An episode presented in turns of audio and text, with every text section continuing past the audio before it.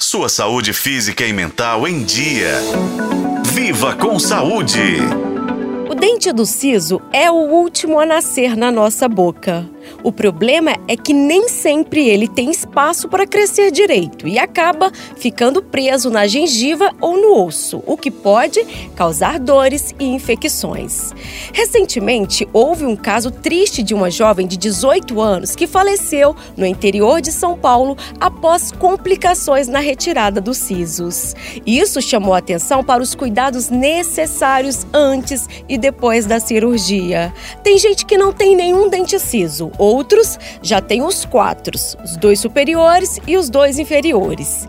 E você já se perguntou se precisa mesmo extrair esses dentes? Pois bem, o dentista e sócio da clínica odontológica Santé, Roberto Gamarano, responde a essa pergunta. Agora, se esse siso ele está causando problema, juntando sujeira e causando cárie, inflamação na gengiva, perda óssea, reabsorção da raiz do dente vizinho, aí sim o profissional o dentista tem uma grande probabilidade de indicar a extração. Por quê? Porque nesses casos, se você mantém o siso, o risco de inflamação, o risco de você ter muita dor, o risco de ter complicações mais sérias pode acontecer. E aí, nesses casos, a gente recomenda que o paciente realmente não adie a extração do siso para que ele não tenha maiores complicações. Se você precisar passar por essa cirurgia, é bom saber que o procedimento é feito por um cirurgião dentista com anestesia local e é normal sentir um pouco de sangramento e dor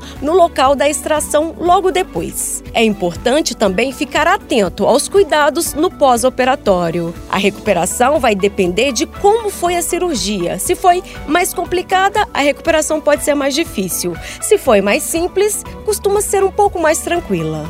Existem ainda algumas recomendações gerais para o período de recuperação após a extração dos sisos. É importante evitar esforço físico, ter cuidado com a escovação e movimentos da boca, dar preferência a alimentos macios e frios, tomar os medicamentos receitados e ficar atento aos cuidados com a retirada dos pontos. Eu sou Nubia Oliveira e este foi o podcast Viva com Saúde. Acompanhe pelos tocadores de podcast e na FM O Tempo.